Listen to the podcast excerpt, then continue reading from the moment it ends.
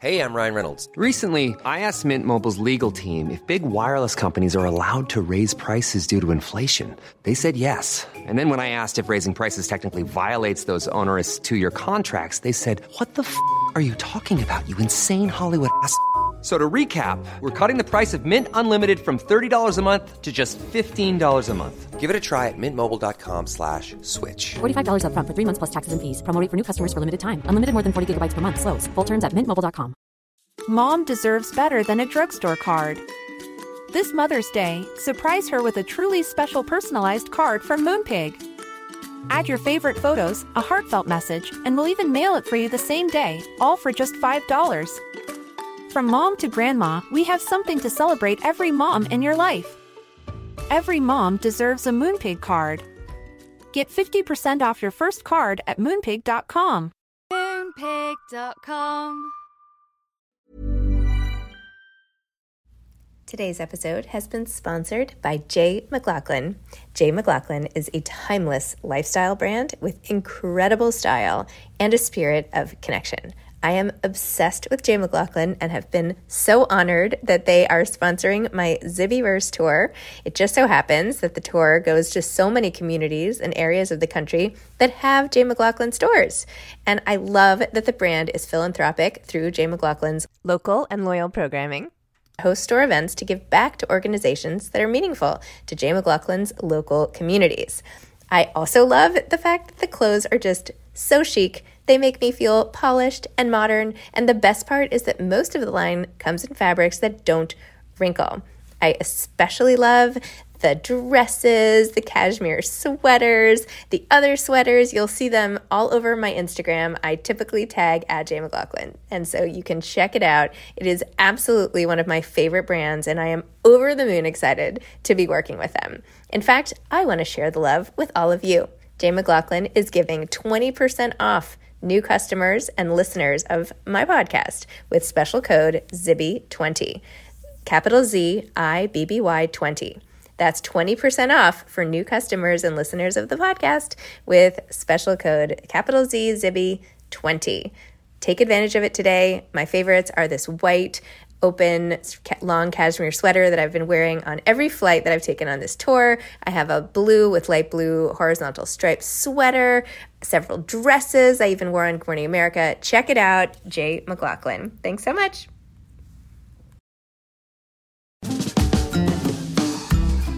Hi, I'm Zibby Owens, the creator and host of the award winning podcast that you're listening to right now. Thank you so much, called Moms Don't Have Time to Read Books. It is a daily podcast, 365 days a year, and each day we talk to an author about all of the things related to their career, their book, their life, and more in 30 minutes or less because who has time?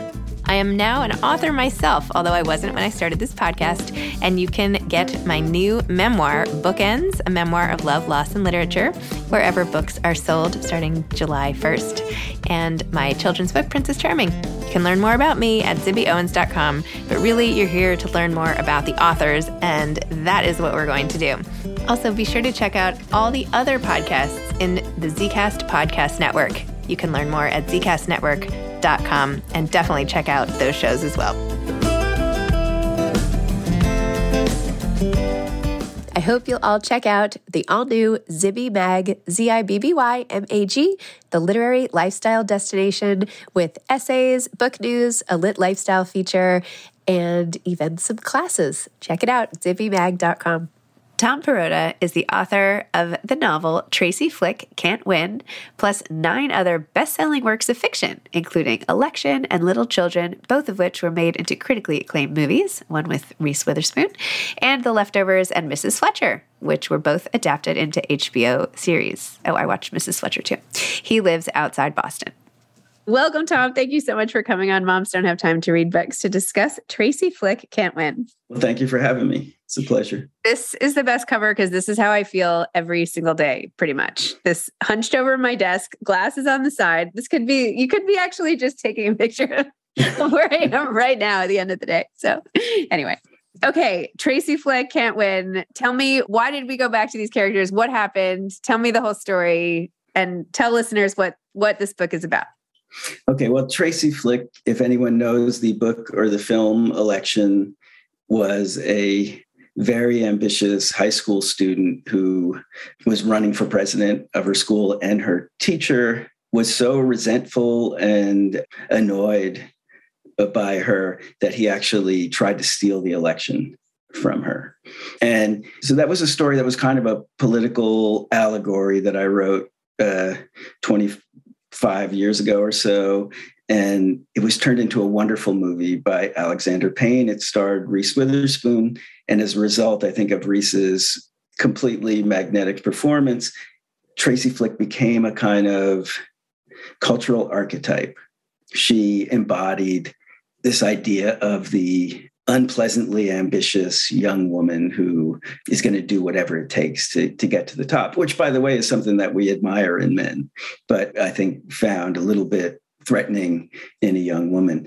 And I had the weird experience as a writer of just watching this character turn into a kind of um, stereotype or a shorthand for this female ambition. And what was interesting was then it also, at a certain point, Tracy was seen as a villain early on. And then I think recently feminists sort of took a second look and said, wait a second, why is Tracy a villain? All she is is a, a, teenage girl who is trying to get elected president of her high school, get a scholarship so she can go to college because she's been raised by a single mom. She really she needs it. And you know, yeah, she does a couple of dumb teenage things. She rips some posters for her opponent and then lies about it. But that's it. She's no villain. She's a teenage a teenager. So that was part of it. Was just me watching this character become part of a, a, larger cultural discussion about women and ambition. And then there was a second, more specific thing for me, which was that in the original book Election and in the film, Tracy has a, a sexual relationship with a teacher when she's in high school. And at the time in, in Election, the novel, she's very defiant about it. She says, I, I wanted it.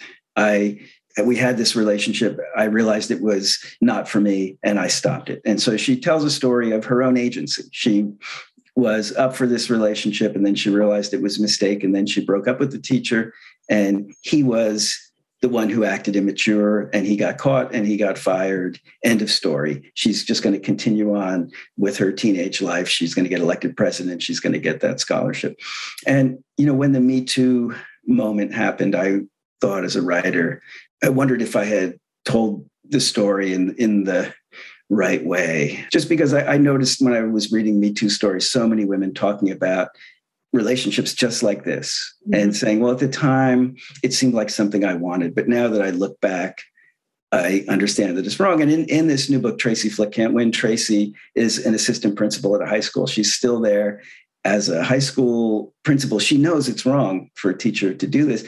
And so she's having to confront this experience that she has crafted a narrative about. And now she's that narrative is starting to feel shaky, she says. And this whole book is about Tracy in middle age, taking inventory of her life and wondering why she hasn't lived up to her very powerful ambitions for herself and thinking about the way that the deck seems to be stacked against her. She's hitting a glass ceiling in her life and she's wondering, is it me or is it the world? I feel like I know many people hitting that exact same thing. I feel like they're little, they'll be like prints of people's you know, head like hair stuff on all those glass ceilings, you know, from so many people popping up against the same place.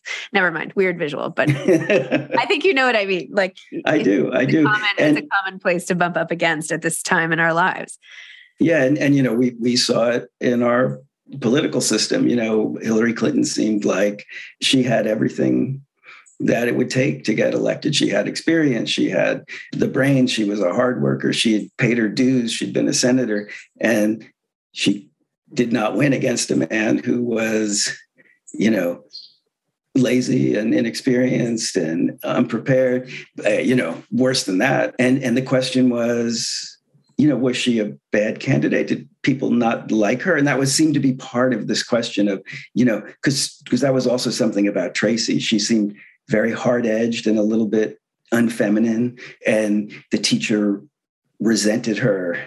And, and I think there was some question again of like, okay, was it just Hillary or is it any female candidate who can't win? And, and so, yes, that glass ceiling affects you know, uh, women at, at all phases of their their career. I think it also is, as you say, a middle aged thing. So even as a, a middle aged man, there is that melancholy of just I had this big dream, and you know now I have a, a life that's somewhat smaller than than that dream, and and what do I make of that? How do I account for it? How do I find peace within myself?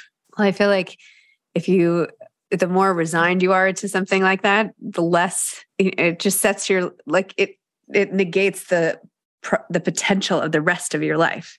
Right? Just because middle age comes. I feel so many people think, okay, well, this is what happened. I'm going to I guess this is where I ended up. But there are decades left to live. Yeah, I, I totally do. And I think that's where we find Tracy in this book. Uh, at the beginning, she is in that state of like, uh, you know, my life is what it is. And then what happens is the the principal job opens up at her school, and you know she's like you know Rocky coming back for one more one more fight. You know, it's like she is who she is because she is really resilient and tough, but but also her ambition, that flame of her ambition has never been fully extinguished. And I think th- this um, novel is about somebody kind of coming out of a, a funk and sensing that that there's another chapter to be told as as you just suggested. If not now when? That's right. Tell me about structuring this in a way with vito falcone's making amends for all of his past sins and how you have introducing all these characters by when he meets them to apologize. Yeah so so this book did not start out as a book about Tracy Flick. Let me say that. I, it ah. started out, I was writing about this high school hall of fame. And I didn't know Tracy was part of this high school, but the idea was that that this high school invites a former football player back to town to induct him into the hall of fame and honor his his teenage greatness. And this guy is also in his 40s, like Tracy. His name is Vito Falcone. He's a former NFL football player. And but, only, but only for like three years, right? Only, yeah, he had a very, very undistinguished career. But sadly, he's also he is now a recovering alcoholic and he is suffering from what he suspects might be some brain damage from uh, concussions that he suffered on the field and I, what what i imagined was this story about a, a middle-aged man who comes back to his hometown to be honored, but really there's all these people in the town who have unfinished business with him who resent him for the bad way that he treated them back when he was young and was this golden boy. Because it seemed to me like that's really like a great image of, of american masculinity right now. Like you know we had our golden years and now the culture's going hey wait a second we got some things to talk about and but and and I you know so Vito is somebody who's treated a lot of people badly in his life, like a, a lot of men who have power, right? And, and but he also and even like the the boy he left on the side of the road that was like heartbreaking as a coach. Oh my gosh. I know. So right. So we catch him in that stage of making amends in uh, in reco- in a twelve step recovery program, and and we just find out all the things that Vito has done to people. And so yes, you you mentioned there's a, a boy that he a football player on his team who's young, and he uh, refused to let him ride home on the bus because he had made a mistake on, on the field. And, you know, it, it, can seem awful now, but coaches got away with murder when I was when I was a kid. You know, that was a place, it was almost like a quasi-military place. And there was a kind of cruelty. It still happens, right? You still hear these stories about hazing and and we, you know, th- there's just bad stuff happens in locker rooms, but not like it, it used to be just considered like, yeah, that happens. That's mm-hmm. part of being a man, part of being an athlete. And, and I think, you know, the culture just is less tolerant of it now, which is great. And I think Vito is having to look back and and literally say i'm sorry to all these people who i mean it's almost funny he he treated people so badly there's almost some humor in that i uh, it, it's not funny if you're on the wrong end of it it's funny to to find out that he was so awful well he's also like shooting himself in the foot over again when he's apologizing, he's like apologizing for things that people didn't even know about. You know, like, and also my mom is still alive or my dad is still alive. But it was, yes. person's like, what? Get, up, you know, I'm getting off the phone. It's like this guy, like, you just want to be like, no, stop. Like, Well, it's a Pandora's box for some Yeah. people. Hey, I'm Ryan Reynolds. Recently, I asked Mint Mobile's legal team if big wireless companies are allowed to raise prices due to inflation. They said yes. And then when I asked if raising prices technically violates those onerous two year contracts, they said, What the f are you talking about, you insane Hollywood ass? F- So to recap, we're cutting the price of Mint Unlimited from $30 a month to just $15 a month. Give it a try at mintmobile.com slash switch. $45 upfront for three months plus taxes and fees. Promo rate for new customers for limited time. Unlimited more than 40 gigabytes per month. Slows. Full terms at mintmobile.com. Imagine the softest sheets you've ever felt. Now imagine them getting even softer over time. That's what you'll feel with Boll and Branch's organic cotton sheets. In a recent customer survey, 96% replied that Boll and Branch sheets get softer with every wash. Start getting your best night's sleep in these sheets that get softer and softer for years to come. Try their sheets with a 30-night guarantee. Plus, get 15% off your first order at bollandbranch.com. Code BUTTERY. Exclusions apply. See site for details.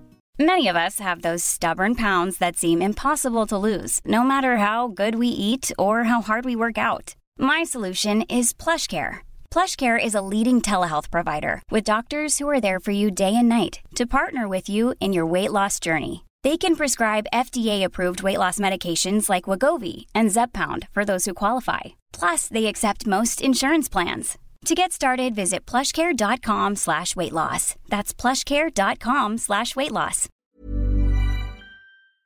did you play sports? Did you play football growing up? I I did, yeah. So that, but I'm I'm not very big. So my football career ended sophomore year when I realized that I was uh, not going to be. I was I played quarterback and was captain of my freshman team, but then sophomore year, like everybody grew and I stayed the same, and I couldn't I couldn't see, and you know I would try to tackle people. I'd hit them as hard as I could, and and I'd end up just you know on the ground. I, I think I, I you know I realized that I was physically not up to it, and it was it was kind of a you know a real moment of tribulation for me because it's what I had dreamed about, and then my consolation was to sort of migrate into the artsy side of high school. I, I you know tried to play guitar but wasn't that good, but then I started to really get into reading, and and when I started to write, I felt what I knew I didn't have with music because I play with other musicians and they would be like, oh, it just goes like this. And they would do it. And it seemed like there was no obstacle between like what they were hearing and what they could play. Whereas for me, it was just all obstacle. But then when I wrote, I had that feeling of like, oh, I know how to do this. I stop here and I jump to there. And, and, you know, this would be the way to end it. You know, just those things that seemed so mysterious to me in music. Like I just couldn't follow it. When I wrote, I felt like, oh, I think I'm good at this. And that's a very powerful feeling when you're a, a young person, I think, to sense like, oh, okay, uh, I, I'm good. And, and then, you know, then becomes, then comes the real journey as a writer, which is you find out that talent is such a small part of it and that you need so many other things. You need to read widely and deeply. You need to fail and be rejected and toughen up and, and find a voice that is particularly yours. But I, I do think it, it was, you know, it gave me the fuel to start that journey, this feeling that I, I could be good at this. Basically, if you were six two, we would not be talking about this book. I would be apologizing to you, like Vito. That's really funny. My husband, by the way, was the same thing. Quarterback didn't grow enough and had to stop. And he actually went into tennis and then ended up like doing that professionally. But um oh wow, well that's a that's a different kind of happy ending. yeah, different, different, but you know, but I guess with writing, you know, you could do it forever. You know, your, your knees are fine. you can do it as long as you want. And it's a, a better, uh, better place to arrive at, honestly. So yeah, well, I, I wish I were a better tennis player though. But yes, you're you're right. It is it is a really interesting thing because writing can be a lifelong journey, and and you know, I, I guess the question is.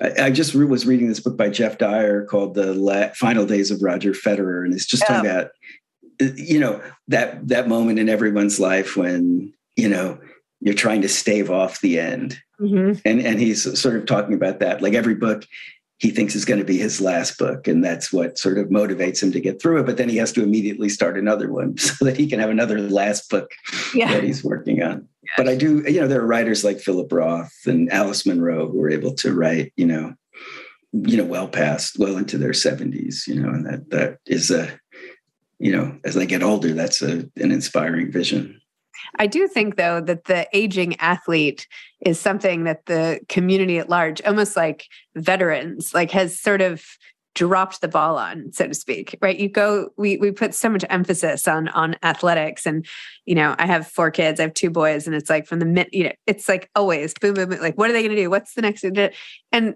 then and and then people with talent like what happens then? Like when your life goes a different way what are you equipped to do? What do you how do you come off of that and ha- and all that attention and you know even with the arts right? If when you're performing how do you then migrate into another life especially if cte plays into it also? I don't know. I just feel like there's no good like con- thank you for your years of service on entertaining the rest of us and playing. This is your life now. Good good luck right? Like where yeah. is the where is the welcome bag to part two yeah, no, and I, I, think you know so much of this book, Tracy Flick Win, is about getting older in a really competitive society. You know, I mean, Tracy is a competitor, and and this book is about her, you know, finding a way to compete again in, in her 40s. But I, I do think there's also a critique underneath it of, of a society that is all, all about winning and is, is also about youth and promise and not so much about, um, you know, finding ways to age gracefully or finding ways to make peace with the fact that you're no longer competing. And and so i think you know all these issues are, are related somehow and they're they're part of um, you know the the culture that we're in which i think does make it it's hard enough you know to get older and to feel you know that you're losing some of your physical abilities. But you know the, the culture also sort of says well you know, we're not even noticing you anymore. Yeah. Sort of like the rise and fall of front desk Diane's hopes.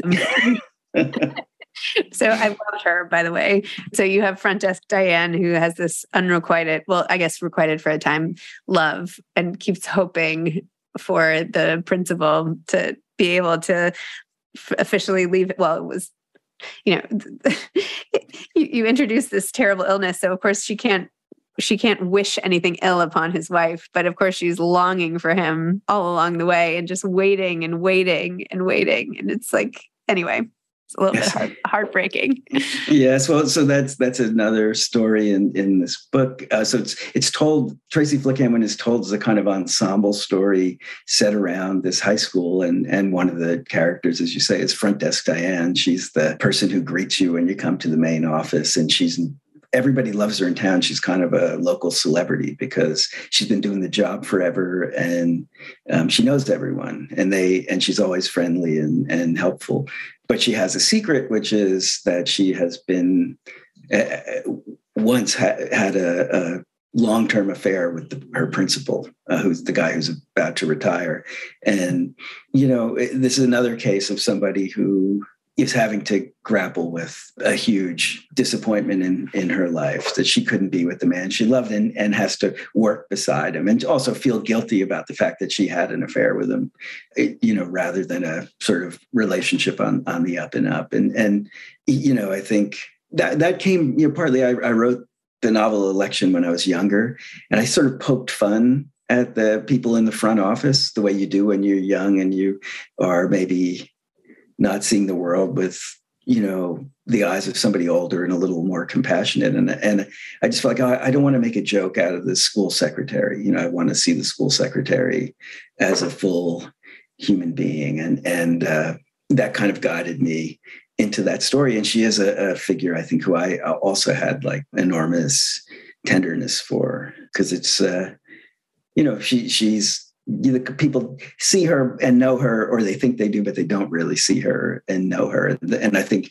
that's part of what fiction does. It gives us an opportunity to see people who and kind of imagine their lives, people who we might just walk right past in the world. That just seems like a really important thing that fiction does you had this this sort of sad moment of her hiding out from the whole community in the grocery store late at night like finding the off time so she's not accosted at the store. But you never know. I mean you could easily it could have easily come from you know my going to the grocery today and seeing somebody and wondering oh i wonder what her story is. And then little do you know she's like the linchpin of the whole community where she works. So i don't know you just don't know.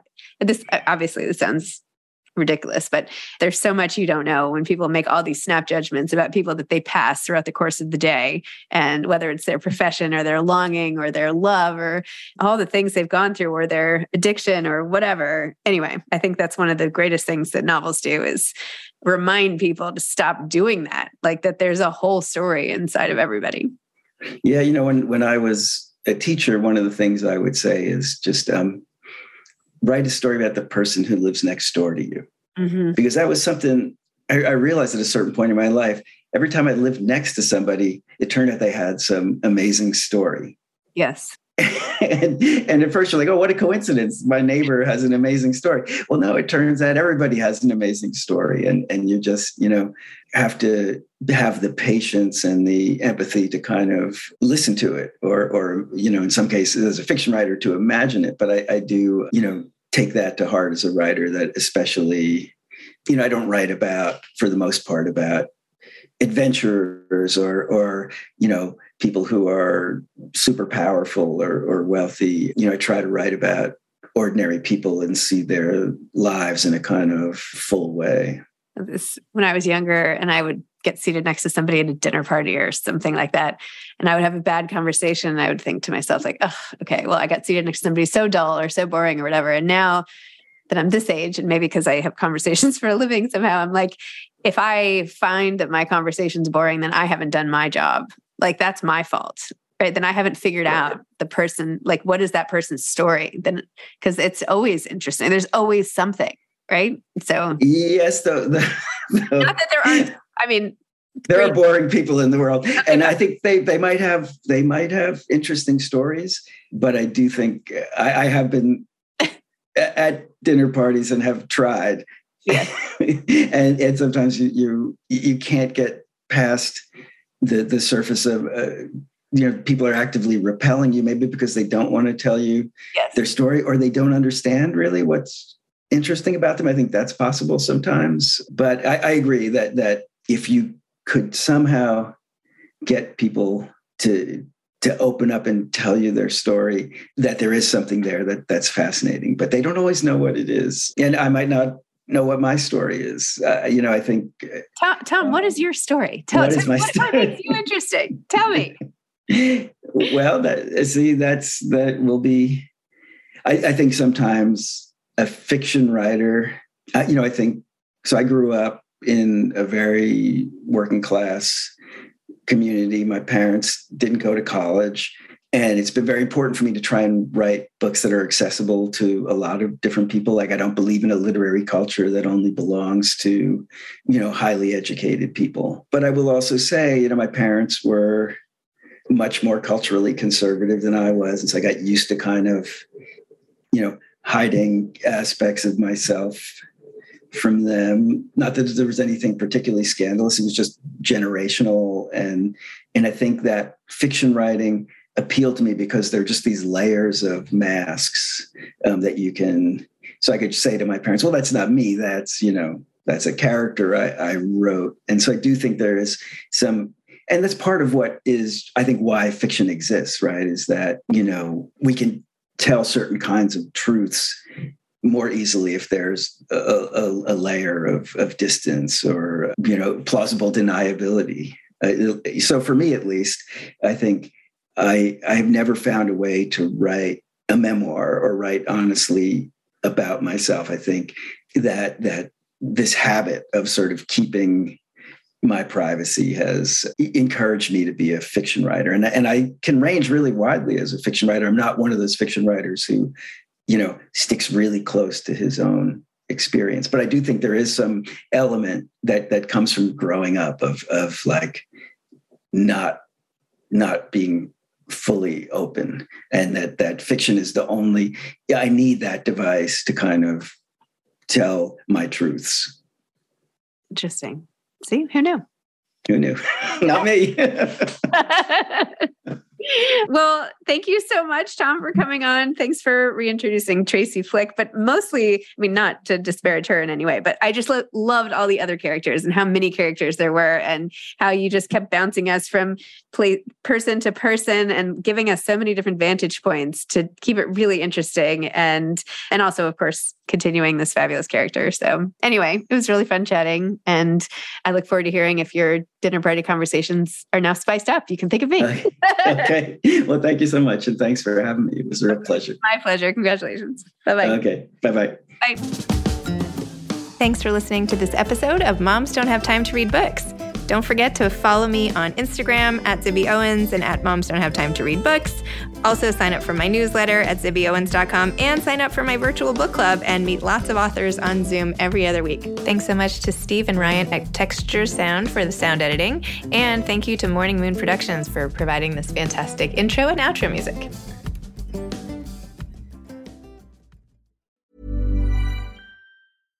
Mom deserves better than a drugstore card. This Mother's Day, surprise her with a truly special personalized card from Moonpig.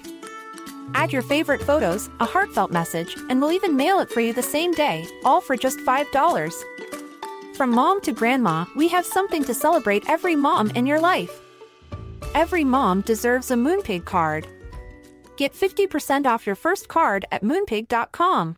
Moonpig.com. Imagine the softest sheets you've ever felt. Now imagine them getting even softer over time. That's what you'll feel with Boll and Branch's organic cotton sheets. In a recent customer survey, 96% replied that Boll and Branch sheets get softer with every wash. Start getting your best night's sleep in these sheets that get softer and softer for years to come. Try their sheets with a 30-night guarantee. Plus, get 15% off your first order at bollandbranch.com. Code BUTTERY. Exclusions apply. See site for details. Mom deserves the best, and there's no better place to shop for Mother's Day than Whole Foods Market. They're your destination for unbeatable savings, from premium gifts to show-stopping flowers and irresistible desserts. Start by saving 33% with Prime on all body care and candles. Then get a 15-stem bunch of tulips for just $9.99 each with Prime. Round out Mom's menu with festive rosé, irresistible berry chantilly cake, and more special treats. Come celebrate Mother's Day at Whole Foods Market.